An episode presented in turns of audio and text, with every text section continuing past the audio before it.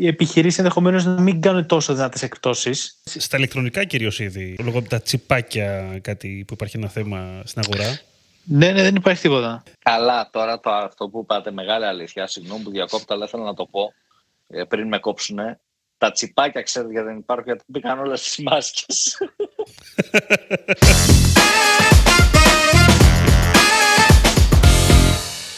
Καλησπέρα. Digital Jam, επεισόδιο 108. Είμαι ο Δημήτρης Ζαχαράκης, μαζί μου ο Δημήτρης Καλετζής. Καλησπέρα. Και σήμερα έχουμε Newsfeed και μαζί μας είναι ο ξάδερφος από το growdigital.gr, ο Σταύρος Αδωράτος. Γεια σας παιδιά. Νομίζω η εισαγωγή βελτιώνεται με το καιρό. Όσο πάει και καλυτερεύει. Λοιπόν, Newsfeed by Grow Digital και σήμερα Πριν ο Σταύρος. ξεκινήσουμε, Ω, πριν πω, ξεκινήσουμε, Δημήτρη. Όλο θες να μου το χαλάς. Όλο θες να μου το Δημήτρη, χαλάς. πριν ξεκινήσουμε για το news, να πούμε συγχαρητήρια στο Σταύρο που βραβεύτηκε. Να το πούμε και από αυτό εδώ το, το Ισχύει. podcast. Ευχαριστώ παιδιά για τα συγχαρητήριά σας. Λιτός ο Σταύρος. Δηλαδή, εμένα μου αρέσουν οι αρχηγοί που είναι μεγαλόψυχοι, που δεν θέλουν πολλά πολλά. Low profile. Και τι, τι έχουμε ετοιμάσει σήμερα; Βραβευμένε Σταύρο, Θοδωράτε. Λοιπόν, σήμερα έχουμε ε, μία συνταγή ε, από Performance Max, από Black Friday η οποία έρχεται κοντοζυγώνει και ήδη βλέπουμε διαφημίσεις, τηλεοπτικά, campaigns, πανικός χαμός παντού και κάποια νέα features σε page speed insights και κάποιες αλλαγές σε YouTube. Αλλά νομίζω το πιο hot αυτή τη στιγμή, global, είναι το Performance Max που λάνσαρε η Google για τα Google Ads. Το έχετε δοκιμάσει, το έχετε δει καθόλου; Δεν το έχω Το δοκιμάσει. έχω δει εγώ. Ο, ο Δημήτρης Το έχω το δει λέγαμε, εγώ. ναι, που λέγαμε πριν το έχεις δοκιμάσει. Εντάξει, κοίταξε. Δεν ξέρω, νιώθω ότι πάμε στην πλήρη αυτοματοποίηση σιγά σιγά. Θα χάσουμε τη δουλειά μας, ναι ή όχι; Εγώ πιστεύω ότι είναι θέμα, θέμα χρόνων. Εντάξει, χρόνου, χρόνων, αλλά είναι θέμα χρόνων. Ναι. Ωραία. Ε, ουσιαστικά τι είναι το, το Performance Max; Είναι ένας νέος τύπος καμπάνιας ε, πλήρως ε, αυτοματοποιημένος ε, που βασίζεται σε machine learning ε, τεχνολογίες, ό,τι πιο σύγχρονο έχει να δείξει η Google σε αυτόν τον τομέα και ουσιαστικά πάει, του βάζεις ένα στόχο, του βάζεις budget και εικαστικά και λεκτικά και αυτό πάει μόνο του ε, σε όλο το inventory της Google. Τι σημαίνει inventory, σημαίνει display, search, Google Maps, Google Discovery, YouTube, Gmail και Shopping Ads. Και ε, στην ουσία πάει να σου φέρει το, το μέγιστο αριθμό σε conversions και conversion value ανάλογα με το στόχο που θα του, ε, που θα του ορίσει. Και ουσιαστικά πλασάρεται από την Google ως ε, ο τύπος καμπάνιας με το μεγαλύτερο ROI με βάση και κάποιον τεστ που έχει κάνει όχι προφανώς στην Ελλάδα σε κάποια cases στην Αμερική που δημοσιοποίησε ε, πρόσφατα ουσιαστικά.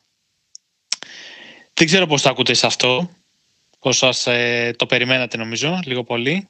Εμένα μου αρέσει όντως τώρα, δηλαδή παίρνεις πλάκα στην αρχή που έκανα, μου αρέσει πάρα πολύ η λογική ότι βάζεις πάρα πολλά assets, το μπουκώνεις ρε παιδί μου με assets και περιμένεις ε, αυτό να δουλέψει. Είναι αυτό που έλεγε ο Δημήτρης ο Ζαχαράκης, να λέμε και επώνυμα τώρα να ξεχωρίζουμε ο ένας τον Όπα. άλλον, ε, στο κομμάτι του, εντάξει, θέλω να διαχωριστώ εγώ από σένα, ε, στο κομμάτι του εκπαιδευτή αλγορίθμου που είχε πει σαν δουλειά, σαν job description, job title, ότι πάμε ρε παιδί μου εμείς δίνουμε κάποια asset στον αλγόριθμο, του ε- τον έχουμε εκπαιδεύσει και μια, μια αρχή ιστορικότητα και αυτό κάπως έτσι χαοτικά δουλεύει.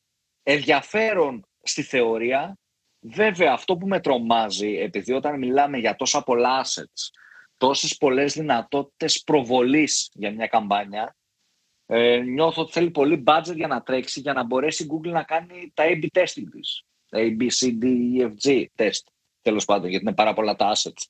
Ε, γιατί τώρα αν έχεις αυτή την καμπάνια με 5 ευρώ τη μέρα και έχεις 500 assets, πού να προλάβει να κάνει trial and error σε όλα αυτά; Δεν ξέρω, δεν συμφωνείτε σε αυτό. Ότι δεν της δίνεις χώρο, ρε παιδί μου, εν τέλει. Σωστά και είναι πλέον όλα τα, όλο το inventory, όλα τα placement σε μια καμπάνια, έτσι. Ακριβώς. Πάντως ουσιαστικά αυτό που, που ακούγεται έτσι στο, στο οικοσύστημα είναι ότι πλέον θα μιλάμε για μια ενιαία multi-channel στρατηγική με την έννοια ότι δεν θα βάζεις 100 ευρώ στο κουβά του YouTube, 50 ευρώ στο display, 60 ευρώ στο shopping. Θα δίνεις ένα budget και θα αποφασίζει Google ποιο placement είναι το ιδανικό για σένα που είναι το κοινό σου, ποια signals χρησιμοποιεί με τη δύναμη του automation και του machine learning που είπε ο Δημήτρης ο Καλαϊτζής. Ε, και στην ουσία είναι αυτό η στροφή που λέμε ότι πλέον το performance marketer θα πρέπει να θα έχει μάλλον περισσότερο χρόνο να αφιερώσει σε πιο δημιουργικά και στρατηγικά ε, κομμάτι. Τώρα, μία ερώτηση που έχει παίξει πολύ και στο Quora και γενικά ε, νομίζω από ό,τι έψαξα και εγώ είναι η νούμερο ένα σε, σε hits είναι το αν κάποιος που τρέχει performance max καμπάνια ε, θα πρέπει να σταματήσει όλες τις άλλες π.χ. τις search καμπάνιες. Και η απάντηση είναι ότι όχι. Ε, μία performance max καμπάνια μπορεί να τρέχει παράλληλα και με μία search καμπάνια. Αλλά αυτό δεν ισχύει για τις, ε, τις καμπάνιες που έχουν άλλα placements όπως ας πούμε μπορεί να είναι το display, το shopping.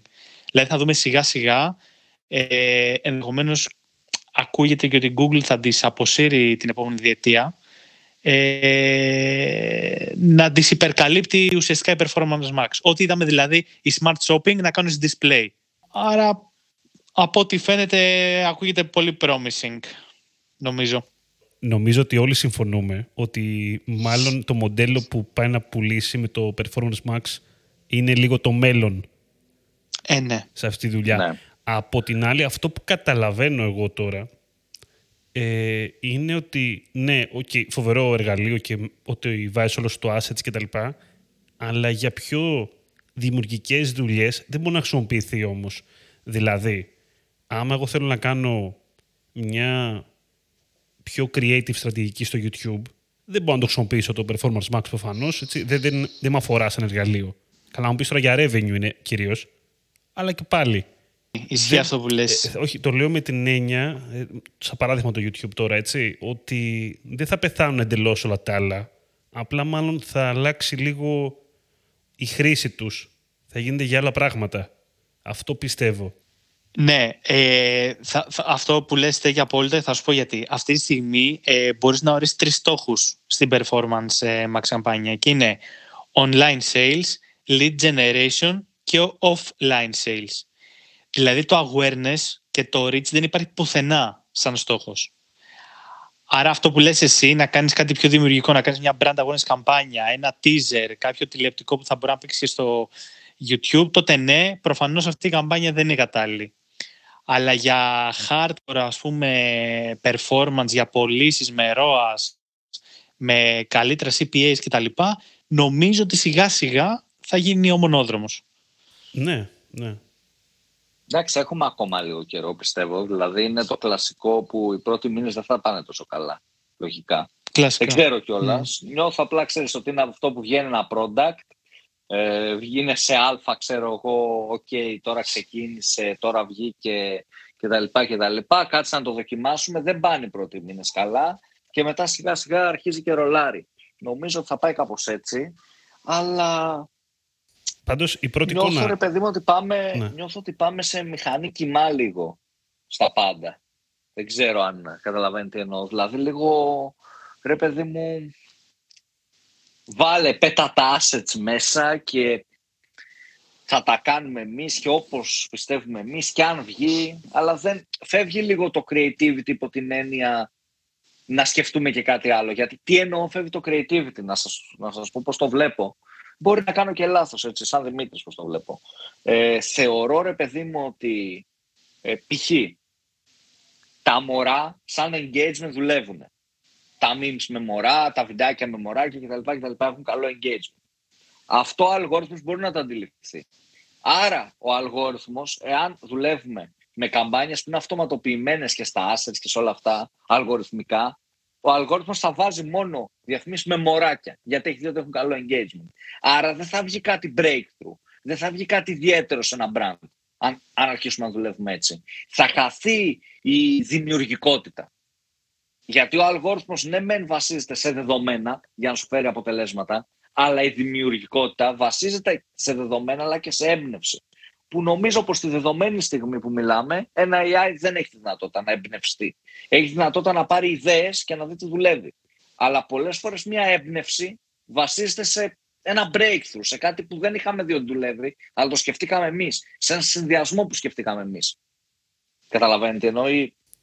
Είναι, είναι, ο, είναι ο άνθρωπος, ρε παιδάκι μου, το οποίο αυτό, η επιλογή και η, η σκέψη που θα κάνει η δημιουργική ο άνθρωπος δεν μπορεί να την κάνει ένας αλγόριθμος, γιατί ο αλγόριθμος κάνει απλά μια, προσπαθεί να φέρει ένα αποτέλεσμα. Δεν θα μπει να το ψάξει περαιτέρω. Πάει απλά να φέρει αυτό, τελείωσε. Ε, αυτό μπορεί κάποια στιγμή όντως να σε κλείσει και να γίνεις εκεί πέρα που είχες ένα business και που λέγεις τα πάντα, να πουλάς ένα πράγμα, επειδή αυτό το πουλάει Google με λίγα λόγια πολύ καλά, έτσι. Που θέλω εγώ να πάω να καταλήξω. Ότι βλέπουμε ας πούμε τα διαφημιστικά spots. Είτε αυτό είναι σε βίντεο, είτε αυτό είναι τα μπανεράκια, είτε αυτό είναι ένα TikTok βίντεο. Πολλά από αυτά τα spots βασίζονται σε ανθρώπινη δημιουργικότητα, δηλαδή δεν βασίζονται μόνο σε δεδομένα. Εάν αφήσεις, ρε παιδί μου, έναν αλγόριθμο να φτιάχνει και να συνδέει assets από μόνο του και να δημιουργεί spots, ας πούμε, θα δημιουργεί μόνιμα κάτι συγκεκριμένο, κάτι που έχει δει ότι δουλεύει, αλλά είναι συγκεκριμένο. Δεν ξέρω κατά πόσο αυτό θα δουλέψει long term, γιατί θα το χρησιμοποιούν όλοι. Δηλαδή, ο αλγόριθμος αυτό, το Performance Max, θα είναι για όλους. Δεν είναι θα το έχει μόνο ο Δημήτρης, ο Κώστας και ο Μπάμπης. Είναι θα το έχουν όλοι. Άρα από ένα σημείο και μετά θα είναι σαν τα γραφιστικά του Canva, ρε παιδί μου. Ωραία ναι, τα ναι, Canva ναι. templates, αλλά τα έχουν όλοι. Θα θέλει και κάτι παραπάνω. Εγώ αυτό πιστεύω, ρε παιδί μου. Και εκεί πάμε ε, λίγο πιο πίσω, στο κομμάτι, όπως είπαμε, το να τροφοδοτήσω σωστά τον αλγόριθμο, αλλά και στα υπόλοιπα ε, του marketing στοιχεία, ρε παιδί μου, που δεν είναι μόνο το κομμάτι performance promotion και ούτω καθεξής. Και νομίζω ότι εκεί θα, θα παιχθεί το παιχνίδι. Και, και αυτό ε, επίσης κάνει ένα καλό και ένα κακό. Ε, βασικά καλό για κάποιους, κακό για κάποιους άλλους. Ε, θα χαθεί το διαφοροποιό στοιχείο εκείνο των ανθρώπων ή των agencies που ήταν πολύ δυνατοί στο performance marketing, δηλαδή που είχαν λιώσει πάνω από την πλατφόρμα, που γνώριζαν πώς να κάνουν kill optimization, ποιοι παράγοντες επηρεάζουν ας πούμε, το CPA που το είχαν φτάσει σε ένα πολύ καλό επίπεδο έτσι, μετά από πολλά χρόνια και μπορούσαν να λέγονται ότι είμαι, είμαι καλός, είμαι πολύ καλός στο performance marketing ή ένα agency είναι πολύ καλό στο performance marketing. Τώρα αυτό το, το πλεονέκτημα, το πούμε, κάποιου που έχει αφιερώσει άπειρες ώρες και χρόνο και χρήματα κτλ. χάνεται. Γιατί ουσιαστικά όλοι θα έχουν ένα όπλο, το ίδιο όπλο. Όλο το optimization, τα πάντα όλα, ένα πολύ μεγάλο μέρος, το 80-90% δεν θα το κάνει πιο άνθρωπος που είχε αναπτύξει 5, 10, 20 skills για να το κάνει. Θα το κάνει μια μηχανή. Όπου αυτό είναι, ε, είναι κακό για όσους ε, έχουν, είναι επαγγελματίες πάνω σε αυτό έτσι, πολλά χρόνια και το πουλάγανε σαν, σαν υπηρεσία, σαν service και σαν skill. Είναι καλό για αυτούς που ξέρεις, δεν είχαν ιδέα. Μικρομεσαίες ενδεχομένως επιχειρήσεις ή agencies χωρίς, χωρίς μεγάλη εμπειρία που ξέρεις φτιάχνουν μια καμπάνια, όλοι έχουμε την ίδια καμπάνια, όλοι έχουμε τα ίδια signals, ε, δια, ε, διαφέρουν τα εικαστικά μας τα assets προφανώς το landing page experience κτλ. κτλ. Και that's it. Κοίτα, Σταύρο, επειδή πες μια πολύ σωστή παρομοίωση, ότι είμαστε με το ίδιο όπλο βγαίνουμε έξω. Έτσι. Δες όμως, έχουμε το ίδιο όπλο αλλά δύο μεταβλητές μπορεί να είναι διαφορετικές. Τα δεδομένα που έχει το κάθε όπλο για να δουλέψει ο αλγόριθμος και τα λεφτά. Άρα ε, ε, έχουμε ένα νέο μοντέλο ξαφνικά, έτσι. Εντάξει, okay, και τα assets θα σου πει κάποιος. Εντάξει, αλλά αυτά, ok. Okay. Πόση δημιουργικότητα χωρά. Κατάλαβες δηλαδή τώρα, ok, okay, είναι ναι, λίγο ναι, ναι. μέχρι ένα σημείο θα σου έλεγα τα assets όταν μιλάμε για performance. Οπότε έχουμε μια πολύ ισχυρή μεταβλητή ξαφνικά, το οποίο είναι το budget προφανώς και, και τα δεδομένα.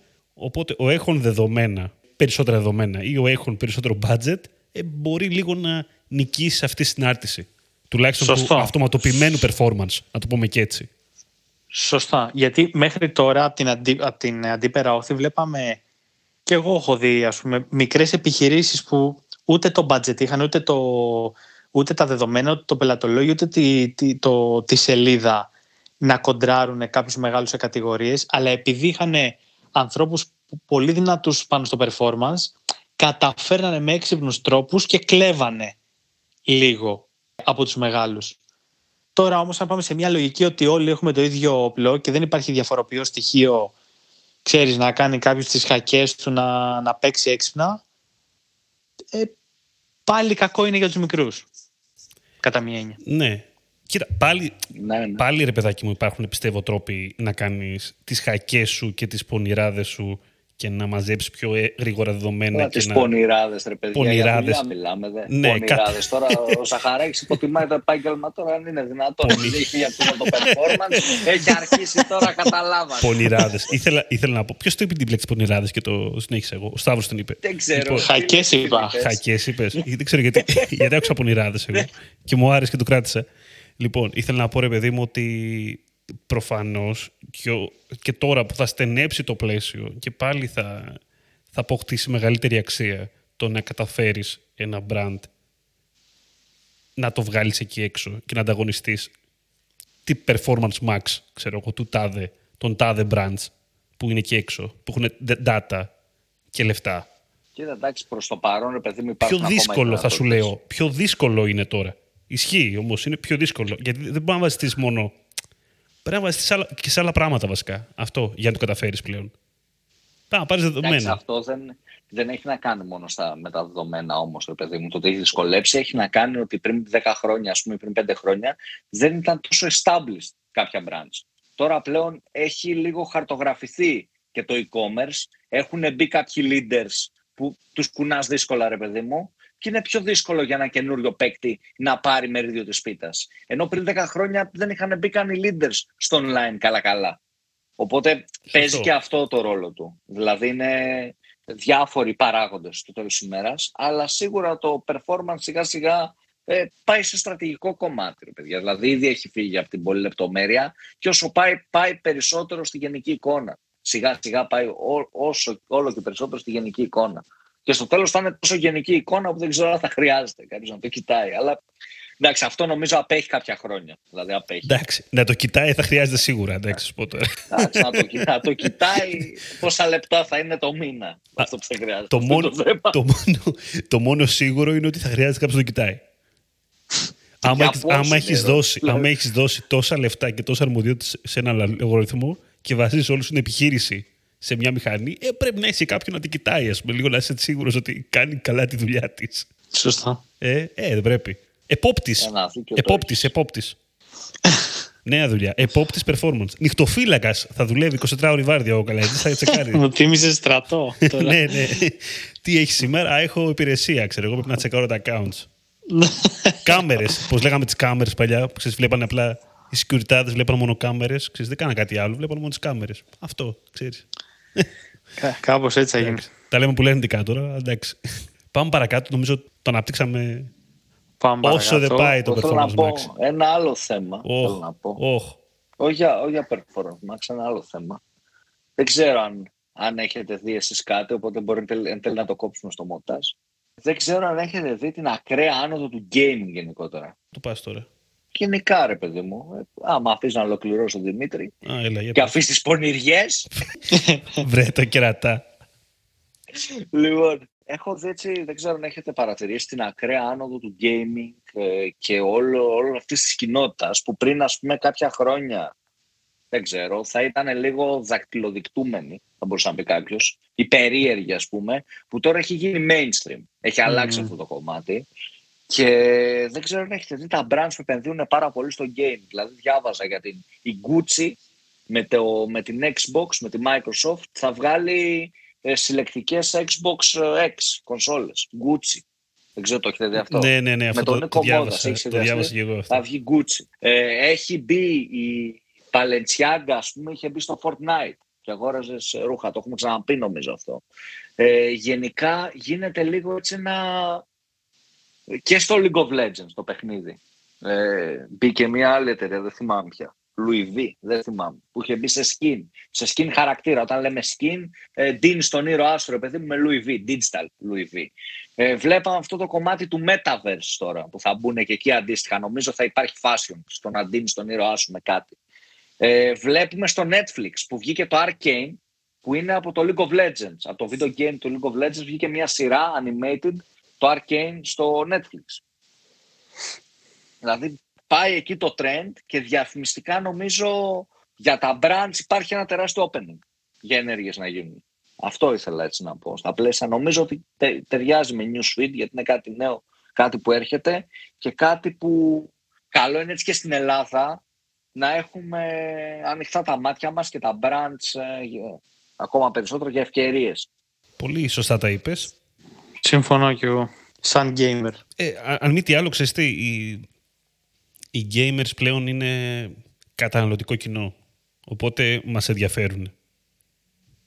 Ξέρεις τι, η γενιά η δική μας και, και, και, λίγο πίσω, είμαστε τα, ξέρεις, τα παιδιά που πριν 10-20 χρόνια είχαμε ξεκινήσει και παίζαμε πλαίσιον ένα, τότε που ξέρεις, κάνει επανάσταση και τώρα είμαστε όλοι ξέρεις 30, 35, 40, 45 που κάποιοι δεν το άφησαν ποτέ αυτό το πράγμα και πλέον έχουν ε, ε, καταναλωτική δύναμη, έτσι, εργαζόμενοι κτλ. Ακριβώς, ακριβώς. Και είναι και ακριβώς και όσο αυτό θα γιγαντώνεται έτσι. Γιατί ε, σκεφτείτε ας πούμε ρε παιδί μου πώς εμείς που παίζαμε πιο μικροί και τώρα θα παίξουμε στο χαλαρό ένα παιχνιδάκι άρα παραμένουμε στο τύπου gamers ας πούμε και πλέον έχουμε και μια αρχή αγοραστική δύναμη θα έχουμε και στα 45 μας αγοραστική δύναμη Βέβαια. και έρχεται και η νέα γενιά που θα συνεχίσει να ανεβαίνει δηλαδή οι τύποι που τώρα είναι 20 και θα είναι 30 μετά οπότε όσο πάει αυτό γιγαντώνεται άρα είναι μια έτσι πολύ δυνατή ευκαιρία για τις εταιρείες να ανέβουν πάνω στο, στο τρένο και να δουν έτσι όλη αυτή την άνοδο. Ναι, ισχύει. Και σε αυτό που είπες πριν και η Adidas ο νούμερο ένα influencer ε, νομίζω στην Ασία είναι ο Ninja. Είναι ένας gamer που είναι τύπου έβγαλε παπούτσι δικό του, ένας τύπος με μπλε μαλλιά. Παίζει επαγγελματίας πρωταθλήματα, League of Legends κτλ. Και εμείς, σαν ε, κόσμος, πέρσι είχαμε χρηματοδοτήσει μια ελληνική ομάδα που έπαιζε FIFA και ανεβάζαμε, θυμάμαι, τα παιχνίδια live stream στο Facebook. Παιδιά, το τι γινότανε, δεν μπορείτε να φανταστείτε ναι. από, engage, από engagement. Είναι, έχουν μείνει ακόμα τα βίντεο βασικά. Είναι, δεν το πίστευα και εγώ λέω στην αρχή το κορόιδευα και μετά λέω εντάξει, ok. Okay. Έβγαλε πρόσφατα, το είδα και στην τηλεόραση νομίζω, η Coca-Cola σποτάκι. Χάλια, παιδιά όμως. Περίεργο. ναι, ήταν λίγο. Κοίτα, όχι, όχι. Κρίντζαρα αυτός λίγο. Αυτό που έβγαλε το σποτ, αυτός που έβγαλε το σποτ δεν έχει, δεν έχει ιδέα από games. Δηλαδή, δεν ξέρω. Είχε πολύ κακό feedback. Ναι. Είχε, είχε, όχι, δεν το διάβασα το feedback. Ναι, από τους gamers γενικά τα σχόλια κτλ. κτλ ε, δεν, ιδέα.gr, παιδιά, δεν είχαν ιδέα. Ε, κρίμα, γιατί η παραγωγή ήταν πολύ ακριβή. Ε, τα CGI ήταν απίστευτα. Ε, έπεσε χρήμα, αλλά δυστυχώς ε, οι άνθρωποι που το, το, δημιουργούσαν, το δημιούργησαν δεν είχαν ιδέα από gaming. Και αυτό τι γίνεται, αυτό είναι το πρόβλημα ότι όσο καλός και να είσαι στη δουλειά σου, παιδί μου, creative director, art director, whatever, όταν προσπαθείς να αποτυπώσεις κάτι που δεν έχεις ιδέα τι είναι, χρειάζεσαι και κάποιον που το ζει, ρε παιδί μου. Χρειάζεσαι και κάποιον που μπορεί να είναι πιο junior art director, creative director, να είναι copywriter, θα σου πω, αλλά το ζει. Είναι μέσα στη φάση του gaming. Γιατί προσπάθησαν να δείξουν λίγο e-sports, ας πούμε, τύπου λίγο competitive ηλεκτρονικό αθλητισμό, competitive gaming και ό,τι δείξαν ήταν λάθος στο τέλος της ημέρας. Ενώ αντίστοιχα υπάρχουν άλλες διαφημίσεις που είχαν και χαμηλότερο budget και ήταν και πιο καλές εν τέλει για το σκοπό τους. Οπότε προσπάθησε η Coca-Cola, επένδυσε πολλά λεφτά και αυτό δείχνει και το trend των επενδύων λεφτά. Αλλά το gaming κοινό ανέκαθεν ήταν και λίγο ιδιόμορφο. Δηλαδή είναι ένα κοινό που αν του δείξεις κάτι για gaming που δεν είναι gaming, θα σε ξεφτυλίσει, ρε παιδί μου. Ε, επειδή έχει communities, είναι πολύ troll γενικά με τα memes, με όλα αυτά, τους αρέσει να τρολάρει, να διασκεδάζει αυτό το κοινό. Είναι πολύ εύκολο να γίνεις meme. Ε, δεν ξέρω αν θυμάστε μια ενέργεια τώρα, ποιος ήταν ένας ε, influencer, ένας τραγουδιστής που και καλά έπαιζε μια, ένα διαφημιστικό spot και έπαιζε Xbox με τηλεχειριστήριο PlayStation 4 Το θυμάστε αυτό; που είχε γίνει ρεντίκολα μια εταιρεία. δεν θυμάμαι ποια εταιρεία. Δεν καλά και να θυμάμαι δεν θα το έλεγα τώρα, μην του προσβάλλω. Αλλά ήταν ένας ήταν ένας τύπος που έπαιζε PC game με το τηλεχείριο του PlayStation 4 ή έπαιζε Xbox με το PlayStation. Κάτι τέτοιο ρε παιδί μου. Και είχε γίνει ξεφτιλίκι. Δηλαδή το ανεβάζαν όλοι και γελούσαν ας πούμε το game. Οπότε θέλει προσοχή σε τέτοιο κοινό, σε νη σκηνά, χρειάζεσαι και έναν local, χρειάζεσαι και έναν τύπο που το ζει αυτό για να σου πει ναι, ε, προχωράμε, όχι, είναι μαλακία. Το χρειάζεται, θεωρώ. Και βλέπω και τα dislikes τώρα στο σπουδάκι του Κακούλε. Ναι, ναι, όχι, μα ήταν, ήταν κακό. Βρω, έχει πάει βροχή, ναι. Ε, είναι λίγο... Ναι, ήταν, ήταν κακό. Ήταν είναι κακό, κακό εντάξει, ναι. Δεν ξέρω. Δεν σπάταν. Πάμε παρακάτω, πάμε παρακάτω. Λοιπόν, δύο γρήγορα updates για να αφήσω λίγο χρόνο για το Black Friday. Ε, το PageSpeed Insights, δεν ξέρω αν το χρησιμοποιείτε, προσωπικά το έχει γίνει φιάλτης μου. Ε, αυτό δηλαδή που βάζεις ένα, ένα URL και σου πετάει πληροφορίες σχετικά με το web performance του και με την ταχύτητά του και με το scoring του σε mobile, desktop κτλ. κτλ. Έχει εδώ και 10 χρόνια τον ίδιο κώδικα. Βασίζεται δηλαδή εδώ και 10 χρόνια σχεδόν στην ίδια τεχνολογία. Ε, και αυτό αλλάζει. Ε, Google θα του κάνει ένα update ε, σαν εργαλείο ε, όπου το update ουσιαστικά θα δίνει περισσότερες πληροφορίες, ε, πιο αναλυτικές για τους web developers να μπορούν να εντοπίσουν και να διορθώσουν σφάλματα που επηρεάζουν το web performance. Και γενικότερα θα γίνει και πιο φιλικό προς το χρήστη γιατί τώρα είναι αρκετά τεχνικό. Ε, θέλει αρκετό διάβασμα δηλαδή από κάποιον για να το χρησιμοποιήσει και να καταλάβει τα πάντα αυτό είναι το, το ένα update έτσι, θετικό για όσους ασχολούνται με το web performance είναι μια ωραία αλλαγή και το δεύτερο νέο ε, έχει να κάνει με το YouTube καταργεί τον αριθμό των dislikes Σας θυμίζει κάτι αυτό γενικά; Είδες που τα Μια... σου έλεγα πριν την Coca-Cola με τα dislikes; Τον βλέπεις τον αριθμό ή δεν έχει ακόμα παίξει; το βλέπω, το βλέπω τον αριθμό, ναι. Θα καταργηθεί. Ε, επίσημα και όλες από, τη... το, το ανακοίνωσε. Καλά κάνουν, καλά κάνουν, ρε παιδιά, καλά κάνουν. Γενικά νιώθω ότι και τα likes πρέπει να καταργηθούν και όλο αυτό το social pressure που δημιουργεί, δηλαδή αυτό που λέγαμε για το Instagram που τα έσβηνε. Μαζί mm. δεν το λέγαμε σε ένα επεισόδιο. Ναι, ναι, ναι, ναι, ναι. Ε, καλό είναι ρε παιδί μου να φύγει αυτό το social pressure γενικά. Νιώθω ότι μόνο κακό κάνει στο τέλος της ημέρας. Ισχύει. Αυτό που ε, έχω, έχω ανεβάσει και το αντίστοιχο άρθρο στο Grow, αυτό που επειδή έχει βγάλει μια σειρά από ανακοινώσεις, λέει ότι και καλά ε, ένας ε, από τους βασικούς λόγους είναι ότι υπάρχει μια τάση για επιθέσεις, επιθέσεις με dislikes σε διάφορα βίντεο και influencer ανάλογα ξέρεις, με το τι, τι ιδέες προωθούν, ε, τι υποστηρίζουν, τις πεπιθήσεις τους, τα πιστεύω τους κτλ. Το οποίο το θεωρούν σαν bullying, ιντερνετικό bullying. Ναι, είναι. Ε, ε, είναι, ναι. Και επειδή επηρεάζει, μπορεί να, να, να επηρεάσει γενικά ψυχολογικά και τους υπόλοιπους χρήστες που μπαίνουν να δουν ένα βίντεο.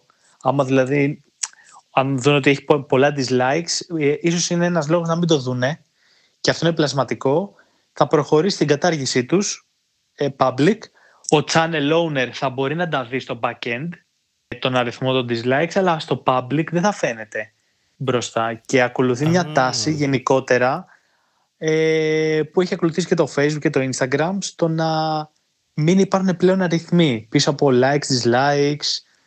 Ε, Κοίτα το ιδανικό είναι αυτό, Μένα μου αρέσει. Ωραίο, ωραίο. Δηλαδή, αυτό τώρα με τα dislike attack, ας πούμε, υπήρχε ανέκαθεν ότι ξέρεις τι, θυμώνουμε ένα community, ας πούμε, συγκεκριμένων ανθρώπων, συγκεκριμένων πεπιθήσεων και μας λέει, α, έτσι είσαι, θα πάω και θα σου κάνω dislike, θα σου κάνω report, whatever. Και είναι τύπου, ρε παιδί μου, όντως είναι ένα τύπου bullying. Βέβαια, κοίτα τώρα, έτσι όπως κατάλαβα, άμα ο άνθρωπος που τα φτιάχνει τα βλέπει από την πίσω πλευρά, και πάλι bullying πάλι. μου φαίνεται εμένα είναι σαν να του στέλνεις απλά γράμματα στο σπίτι του. Κατάλαβες; να μην τα βλέπουν οι άλλοι. Απλά το, το κακό σε αυτό το massive impact είναι επειδή νιώθεις άσχημα που βλέπουν οι άλλοι ότι έχεις 10.000 mm. dislike. Κατάλαβες. Ναι, ναι, δηλαδή, ναι. κάποια πράγματα δηλαδή. Είναι ρε παιδί μου σαν να ξέρω ότι δεν έχω καλή φωνή, ας πούμε. Ότι είναι πολύ φάλτσο. Αν το ξέρω εγώ και το μπάνιο μου που τραγουδάσουμε στο μπάνιο μου, ok, okay, δεν με επηρεάζει. Αν το ξέρουν όλοι ας πούμε, και με κοροϊδεύουν γι' αυτό, α, ο τύπος που είναι άφωνος, αρχίζει να με επηρεάζει. Έτσι είναι και με τα dislike. Δηλαδή, το ότι έχω 100 dislike, τα βλέπω μόνο εγώ και δεν το ξέρει κανείς άλλος και είναι το δικό μου ένοχο μυστικό. Ok, okay, με επηρεάζει, αλλά όχι τόσο πολύ. Θα με επηρεάζει περισσότερο αν ήξερα ότι όλα αυτά τα νούμερα τα βλέπουν και οι φίλοι μου, οι συγγενείς μου, η κοπέλα μου και ούτω καθεξής. Οπότε αυτό είναι. Δηλαδή, τελείως διαφορετικά θα νιώσεις αν σε κράξει κάποιος σε ένα μήνυμα και τελείως διαφορετικά αν σε κάνει post στο, Facebook και αυτό το post έχει 10.000 likes. Δεν, δεν έχει την διαβαρύτητα. Γιατί το ένα παίρνει και την, την αποδοχή του κοινού, ενώ το άλλο απλά είναι κράξιμο σε PM. Άρα νιώθω ότι είναι καλή κίνηση. Έτσι φαίνεται. Θα δούμε, θα δούμε τώρα. Είναι μια τάση γενικότερα social media αυτή, οπότε εντάξει, okay. εγώ θετικός είμαι και εγώ γενικότερα γύρω από αυτό. Δεν, δεν βρίσκω κάποια, κάποιο normal λόγο να σου πω ότι ok, ναι, πρέπει να υπάρχει dislike. Θα δούμε. Πάντως, ε, ακόμα δεν έχει κάνει rollout από ό,τι καταλαβαίνω. Περιμένω πάντως αλλά... το κοινό του YouTube, το πορωμένο κοινό του YouTube, ότι δεν θα του αρέσει και πάρα πολύ αυτό. αυτό, αυτό ανέφερε η δημοσίευση. Ότι σε μερικούς λέει μπορεί να μην αρέσει, αλλά θεωρούμε ότι είναι το σωστό για την πλατφόρμα. Έτσι Όπως... το η Google. Όπως παλιότερα, ας πούμε, δεν τους άρεσε ε, το γεγονός ότι τους ανάγκαζε, ας πούμε, θυμάσαι, να έχουν όνομα, να έχουν Google, να έχουν email με το όνομά τους ναι. για φάση. Ναι. Τέτοιο. Ναι, ναι, ναι. είχαν τρελαθεί, ας πούμε, γιατί ήθελαν να μπαίνουν trolls. Θέλει όλος να μπαίνει να λέγεται... Θα τρελάρει. Η, η, ξέρω εγώ, η Κάμιλο Πάρδαλη, ξέρω εγώ, που, που χαίρεται. Θέλει να λέγεται έτσι. Καταλαβέ. Εντάξει, αλλάζει ο κόσμος παρόλα αυτά. Προχωράμε σιγά σιγά. Δεν χρειάζεται να μείνουμε πίσω. Άντε, εντάξει, το, κρα... το κρατάμε σαν θετική αλλαγή. Σαν θετική αλλαγή, ναι. Και για τα brands, να το λέμε και αυτό. Ε, βέβαια. Έτσι. Εντάξει, το αρνητικό impact θα φανεί, ρε παιδάκι μου, ακόμα και άμα δεν φέρνουν τα dislike, θα σου πω τώρα. Εντάξει, θα φανεί με άλλους τρόπους. Ναι, εννοείται. Απλά βλέπεις μια παγκόσμια τάση από τις πλατφόρμες να προστατεύουν τους content creators και να τους δίνουν συνέχεια κίνητρα πώς ε, θα, δίνει, θα δώσει στο facebook, ξέρω τι έλεγε να τους πληρώνει ποσοστά το Twitter, το Εκεί, TikTok. Εκείνη η μάχη. Εκείνη η ε, μάχη. Ναι, ποιος θα κερδίσει Μπράβο. Ναι, μπράβο. Ναι. Αυτό είναι πολύ ενδιαφέρον. Θα σας δώσω ένα case εδώ τώρα. Το, όσοι ξέρετε από το από gaming community, ρε παιδί μου, ξέρετε για το Twitch TV, που είναι μια πλατφόρμα, το έχουμε ξαναπεί, σε περίπτωση κάποιος δεν έχει ακούσει κάποιο προηγούμενο podcast και δεν ξέρει, το Twitch TV είναι μια ε, live streaming πλατφόρμα, με live video δηλαδή, για gaming κυρίως. Mm. το Twitch TV λοιπόν είναι, είναι νούμερο ένα πλατφόρμα για αυτό το κομμάτι και επειδή είναι νούμερο ένα πλατφόρμα, είχε και τους περισσότερους Έλληνες live streamers στο κομμάτι του gaming. Οι περισσότεροι κάνουν στο Twitch TV. Ε, ήρθε τώρα λοιπόν μια άλλη πλατφόρμα, η Trovo, όπου έκανε συμβόλαια με το 80-90% του ελληνικού Twitch ε, community και τους πήγε στο τρόβο. Δηλαδή, από τους 100 streamers, ας πούμε, Έλληνες, αυτή τη στιγμή 90 είναι στο τρόβο και πληρώνονται και πληρώνονται και πολύ καλά λεφτά, από όσο ξέρω εκ των έσω. Οπότε, τι σημαίνει αυτό; Σημαίνει ότι η μάχη είναι στους content creators, γιατί με αυτή την κίνηση που έκανε η συγκεκριμένη πλατφόρμα, κατάφερε και απέσπασε από το, από το Twitch αρκετούς χρήστες. Δηλαδή, το τρόβο από το πουθενά, εκεί που δεν είχε viewerships, πλέον έχει viewerships. Και είναι παρόμοια με τα viewership που είχε ο live streamer στο Twitch. Δηλαδή, μπορεί να τα βλέπουν στο Twitch χιλιά άτομα, στον τρόπο το βλέπουν 800-850. Ε, αυτό δείχνει ότι η δύναμη είναι στο content creator, στην πλατφόρμα. Το Twitch είναι ένα μέσο. Το κοινό όμως, το community είναι πάνω στο content creator και θα τον ακολουθήσει κατά πάσα πιθανότητα και σε άλλες πλατφόρμες. Δηλαδή, αν όλοι αν οι περισσότεροι φύγουν από το Twitch, όχι ένας, εντάξει, αν φύγει μόνο ένας, μπορεί να μην τον ακολουθήσει ο κόσμος. Αν φύγουν όμως περισσότεροι, όπως έγινε ας πούμε στην Ελλάδα, θα μεταφερθεί ένα μεγάλο μέρος του κοινού στο τρόβο. Ωραίο, ωραίο παράδειγμα, ναι. Το τρόβο. Έτσι πάνε και στο. Ναι, το τρόβο σου λέω πρόσφατο αυτό. Ούτε μήνα δεν έχει γίνει. Ναι. Και έχει γίνει παιδιά σκότωμα. Δηλαδή, αν μπείτε αυτή τη στιγμή τρόβο.live, θα δείτε όλους τους main Έλληνε streamer και θα δείτε και απίστευτα viewerships χίλια άτομα, ας πούμε. Ένα παλικαράκι τώρα εδώ που παίζει FIFA. Ένα άλλο παλικαράκι που παίζει GTA 700 άτομα. Ένας άλλος τύπος League of Legends 700. Το οποίο μάλλον ήταν Γίνεται μια, χαμός. ήταν μια πολύ έξυπνη στρατηγική μάλλον του, της πλατφόρμας. Εννοείται, εννοείται. Φαντάζομαι ίσως και... Δεν ξέρω πώς πάει έξω σε άλλες χώρες, σε ποιες χώρες. Ίσως θα ήταν και λίγο επίτηδες η επιλογή της ελληνικής αγοράς Μπορεί να ήταν και πιο Εντάξει, εύκολο. νο- Ήταν πιο εύκολο ίσως κιόλας, φαντάζομαι. Εντάξει, η συγκεκριμένη πλατφόρμα έχει κάνει opening νομίζω και προς Ρωσία και τέτοια από ό,τι είχα δει. Οπότε μετά, μετά ήρθε η Ελλάδα, δηλαδή δεν είναι τελείως καινούρια. Αλλά νιώθω ότι το αναλάβανε Έλληνες, δηλαδή α- άτομα από το ελληνικό community και απλά υπήρχε το budget, γιατί για να κάνεις αυτή την ενέργεια και να πεις κάποιον να αλλάξει πλατφόρμα θες budget έτσι. Προφανώς υπήρχε το budget, το κάνανε και δείχνει σε viewership να αποδίδει. Τώρα σε χρήματα μπορεί αυτή η ενέργεια να σταματήσει έτσι. Δεν λέω ότι θα είναι SAE. Αλλά στο κομμάτι viewership, αυτή τη στιγμή το τρόπο δείχνει να υπερνικάει το Twitch σταδιακά. Στο, στο ελληνικό κοινό, έτσι, μην παρεξηγηθώ. Οπότε αυτό σημαίνει πως η δύναμη, παιδιά, είναι στους content creators. Εκεί θα γίνει η μάχη, από κάθε πλατφόρμα, να δώσει τα καλύτερα tools, να δώσει το μεγαλύτερο share χρημάτων στους content creators. Και αν κερδίσεις τον content creator, κερδίζεις και το κοινό. Η πλατφόρμα μπορεί να βγάζει χρήματα, μια πλατφόρμα μπορεί να βγάζει χρήματα από το κοινό, από τα audiences που έχει, αλλά για να έχει audiences θέλει τον content creator. Οπότε τι μπορεί να πει, πληρώνω καλά τον content creator, μου φέρνει πολύ audience και βγάζω χρήματα από το audience και όχι από τον content creator. Αυτή η αλυσίδα κάπως έτσι. Αυτά. Και, Και, γι' έχουμε αυτό. Black Friday τώρα. Και έχουμε Black Friday και φτάσαμε εδώ να μιλήσουμε επιτέλους για την Black Friday. Black Friday. Λοιπόν, αν είχατε να δώσετε δύο tips, δύο όχι παραπάνω, για όσοι ετοιμάζονται αυτή τη στιγμή για Black Friday, τι να προσέξουν, ας πούμε, πού να δώσουν βάση. Ποια θα ήταν αυτά τα δύο; Το πρώτο για εμένα είναι ξεκινήστε με το κοινό που σας ξέρει ή σας ήξερε πριν ένα-δύο χρόνια. Και το δεύτερο είναι Τελεία. Ποτέ δεν μάθαμε ποιο είναι το δεύτερο tip του Δημήτρη Καλέτζη. Ναι, και μένει έτσι. Ναι. One eternity later. Ε, όχι. Νιώθω το δεύτερο που θέλω να προτείνω είναι να μην γίνονται ψεύτικες εκτός, ρε παιδί μου. Δηλαδή πλέον το... ο καταναλωτής είναι έξυπνος. Το αντιλαμβάνεται. Έχει πολλά resources για να το αντιληφθεί. Οπότε το να ακριβίνει στην τηλεόραση, ας πούμε, μια εβδομάδα πριν το Black Friday για να βάλεις εκτός 80%, να βάλεις 30%, πλέον το αντιλαμβάνονται. Και είμαστε και σε μια εποχή που είναι εύκολο κάποιος να ξεσπάσει τα απίθυμενα ψυχολογικά του και τα απίθυμενα νεύρα του στο online κομμάτι, στα social media μιας σελίδας, μιας σελίδας, μιας εταιρείας, sorry. Οπότε καλό θα είναι να, να είμαστε προσεκτικοί. Πλέον το αντιλαμβάνει ο κόσμος. Αυτό. Ωραία. Κοίτα, εγώ στο πρώτο το ίδιο πράγμα θα πω βασικά. Πρώτο tip. Χρησιμοποίησε το κοινό σου, όποιο και αν είναι αυτό, όσοι και αν είναι αυτοί. Πρώτα δώσει σημασία σε αυτούς που σε ξέρουν και έχουν αγοράσει από σένα. Είναι ένα ωραίο ζεστό κοινό και είναι κρίμα να το παρατήσεις, ειδικά σε μια τέτοια μέρα. Και θα έβαζε και το σαν δεύτερο και χρησιμοποίησε όχι απαραίτητα όλα στα κανάλια, αλλά τουλάχιστον χρησιμοποίησε κανάλια. Δηλαδή, μην, μην δώσεις στρατηγική σου μόνο σε ένα μέσο, σε ένα, σε ένα Facebook, σε ένα Google Ads κτλ. Επικεντρώσου και λίγο ξεχωριστά για τα κανάλια σου. Με την έννοια ότι μπορεί να βρεις μια διαφορετική ευκαιρία μέσα σε όλα αυτά. Είτε λέγεται Facebook, είτε λέγεται Google, είτε λέγεται YouTube, οτιδήποτε. Όπως και να λέγεται αυτό, με βάση και τα προϊόντα σου και με βάση αυτό το οποίο θες να πουλήσεις στο τέλος. Κάπως έτσι. Για να μην πω τα ίδια με το καλέτζι.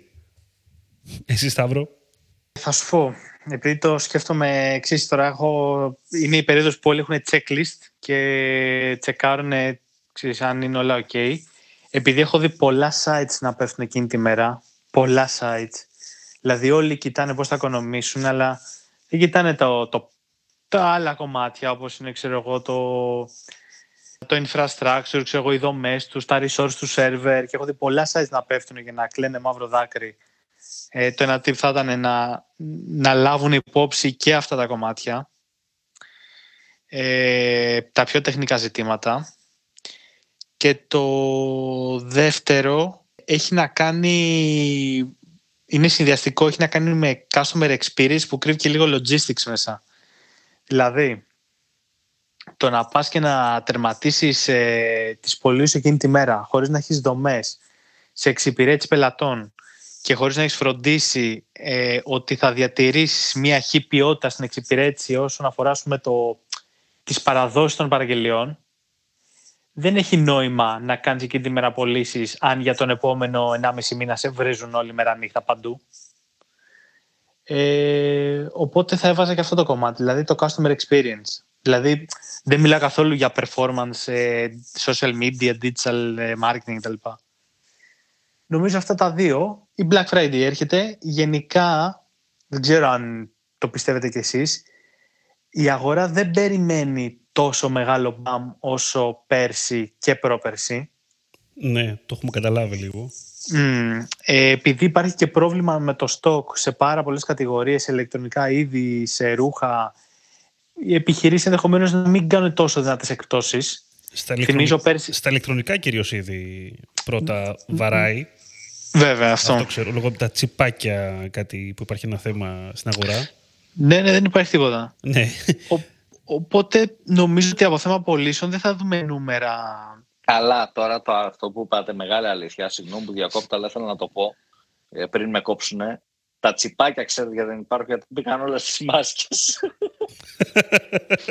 στις μάσκες τα έμπολια τα βάλανε και τώρα δεν έχω να πάρω το iPhone μου. Αυτά και για Black Friday. Καλές πωλήσεις. Καλές πωλήσεις και καλά να περάσουμε γενικότερα. Ε, και ναι, σίγουρα θα είναι μια διαφορετική Black Friday από ό,τι Και καλές αγορές. Ναι, ναι. Καλές αγορές. Κοίτα, εγώ πιστεύω ότι εντάξει, γενικά ρε παιδί μου το να συγκρίνουμε αυτό το μήνα ή τον προηγούμενο μήνα με πέρσι ε, είναι άτοπο. Ναι, ρε παιδί μου. Έχουν αλλάξει πολλά, ρε παιδί μου, γενικά. Κατάλαβες. Δηλαδή, όταν, είχε, όταν έχει κλείσει όλη η αγορά, έχουν κλείσει όλα τα φυσικά καταστήματα. Είναι λογικό όλοι ότι οποιοδήποτε θέλει να αγοράσει τη δεδομένη στιγμή θα, θα παίρνει online. Τώρα αυτό δεν ισχύει. Τώρα που μιλάμε. Οπότε αυτό σημαίνει πως ε, αλλάζει όλο το κόνσεπτ και συγκρίσεις. Κάθε δηλαδή, χρονιά νιώθω... είναι διαφορετική. Μωρέ, η περσινή απλά χρονιά ήταν τελείως διαφορετική. Γιατί δεν είχες άλλη επιλογή να ψωνίσεις. Κατάλαβες. Δεν είναι ότι. Ναι, ναι, ναι. Εντάξει, okay. Δεν είχες επιλογή άλλου να ψωνίσεις. Δηλαδή, όλος ο τζίρος που έγινε, ό,τι χρήμα έπεσε στο εμπόριο, το 100% αυτού του σερ έγινε ηλεκτρονικά. Άρα, το να συγκρίνεις με φέτος που υπάρχουν ανοιχτά καταστήματα και μπορεί ο άλλος να θέλει να ψωνίσει, δεν, ε, δεν γίνεται. Εντάξει, βέβαια, όποιος καταφέρει και κάνει καλύτερο τζίρο από το περσινό, σίγουρα είναι πάρα πολύ καλά, έτσι. Προφανώς. Ε, ό,τι μαγαζί και αν έχει. Δεν ξέρω. Μου φαίνεται. Είναι πιο δύσκολο φέτος, παιδιά, αντικειμενικά. Εντάξει, αυτό που λες. Δηλαδή, πλέον έχεις offline καταστήματα. Αλλάζει όλο το παιχνίδι. Όλο το παιχνίδι. Ξαφνικά. Είμαστε σαν πριν δύο χρόνια. Ανταγωνίζει κανονικά την προπέρσινη χρονιά. Όχι την περσινή. Σωστά. Αλλά με τα δεδομένα και τα πράγματα που έμαθε στην περσινή χρονιά όμως. Οπότε αυτό μην το ξεχνάμε, σαν ένα έξτρα tip. Οπότε πάμε να δούμε τι κάναμε πέρσι και πήγε καλά, λοιπόν, χθες, πέρσι που είχε χαμό και ο κόσμος αγόρας και τα λοιπά, και να δούμε τι μπορούμε να αξιοποιήσουμε και για φέτος. Πέλα το πέρσι, custom πέρσι θυμίζω ότι 7, του, 7 Νοέμβρη είχαμε πανεθνικό lockdown, οπότε το Black Friday μας βρήκε μόνο με online.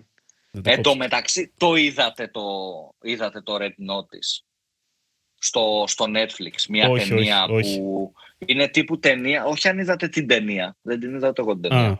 Ε, είναι τύπου που, ταινία που θα, έπαιξε και στους νομίζω, μια εβδομάδα πιο πριν, η οποία έκανε νομίζω το καλύτερο opening ε, στο Netflix, στον κόσμο.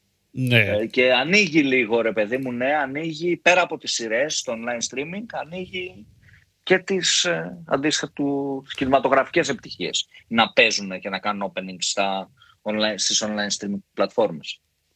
Ναι. Που είναι, είναι μια ταινία με τον το The Rock, πώς λέγεται το άλλος. Ryan Reynolds. Αυτός ο Reynolds. Ε, ενδιαφέρον αυτό γενικά. Δεν εμπιστεύομαι τις ταινίες του Netflix πάρα πολύ γενικά. Ε, όχι μόνο είναι κλασική ταινία τύπου κλασικό σενάριο κτλ. κτλ που παίρνει καλά απλά βλέποντάς την χωρίς να σκεφτείς κάτι, ξέρεις από την αρχή τι θα γίνει, απλά το mm. βλέπεις γιατί why not. Ταινία Star. Ταινία Star με λίγα λόγια. Ε, ναι, ρε. Αυτό, ναι, ναι. Okay, ναι, okay, το δέχομαι. Το δέχομαι. αλλά έκανε, έκανε ρεκόρ, έτσι. Έκανε ρεκόρ. Παγκόσμιο. Έκανε και, την πρόταση, έκανες και την ε, πολιτιστική σου πρόταση στο. Όχι, όχι. Απλά θέλω να δείξω ότι αλλάζει, ρε παιδί μου, αυτό είναι κάτι που θα μας, θα μας απασχολήσει γενικά. Θες να γίνεις τοπιός; Το έχω σκεφτεί μη σου ψέματα τώρα stand-up, stand-up comedian αυτό και το marketing και Δημήτρη. Εντάξει, κοίτα, ναι. Είχαμε κάνει ένα πολύ ωραίο το καλοκαίρι, αλλά εντάξει, δεν νομίζω να ξαναγίνει αυτό τόσο εύκολο, τόσο, τόσο καλό. Μια φορά ήταν. Μια φορά αυτά, του χρόνου πάλι. Λοιπόν, νομίζω μπορούμε να κλείσουμε. Ήταν το Digital Jam ε, podcast, ήταν το Newsfeed by Grow Digital. Μας ακούτε σε Spotify, Apple Podcast, ε, Google Podcast και όλες τις άλλες podcast πλατφόρμες και στο digitaljam.gr.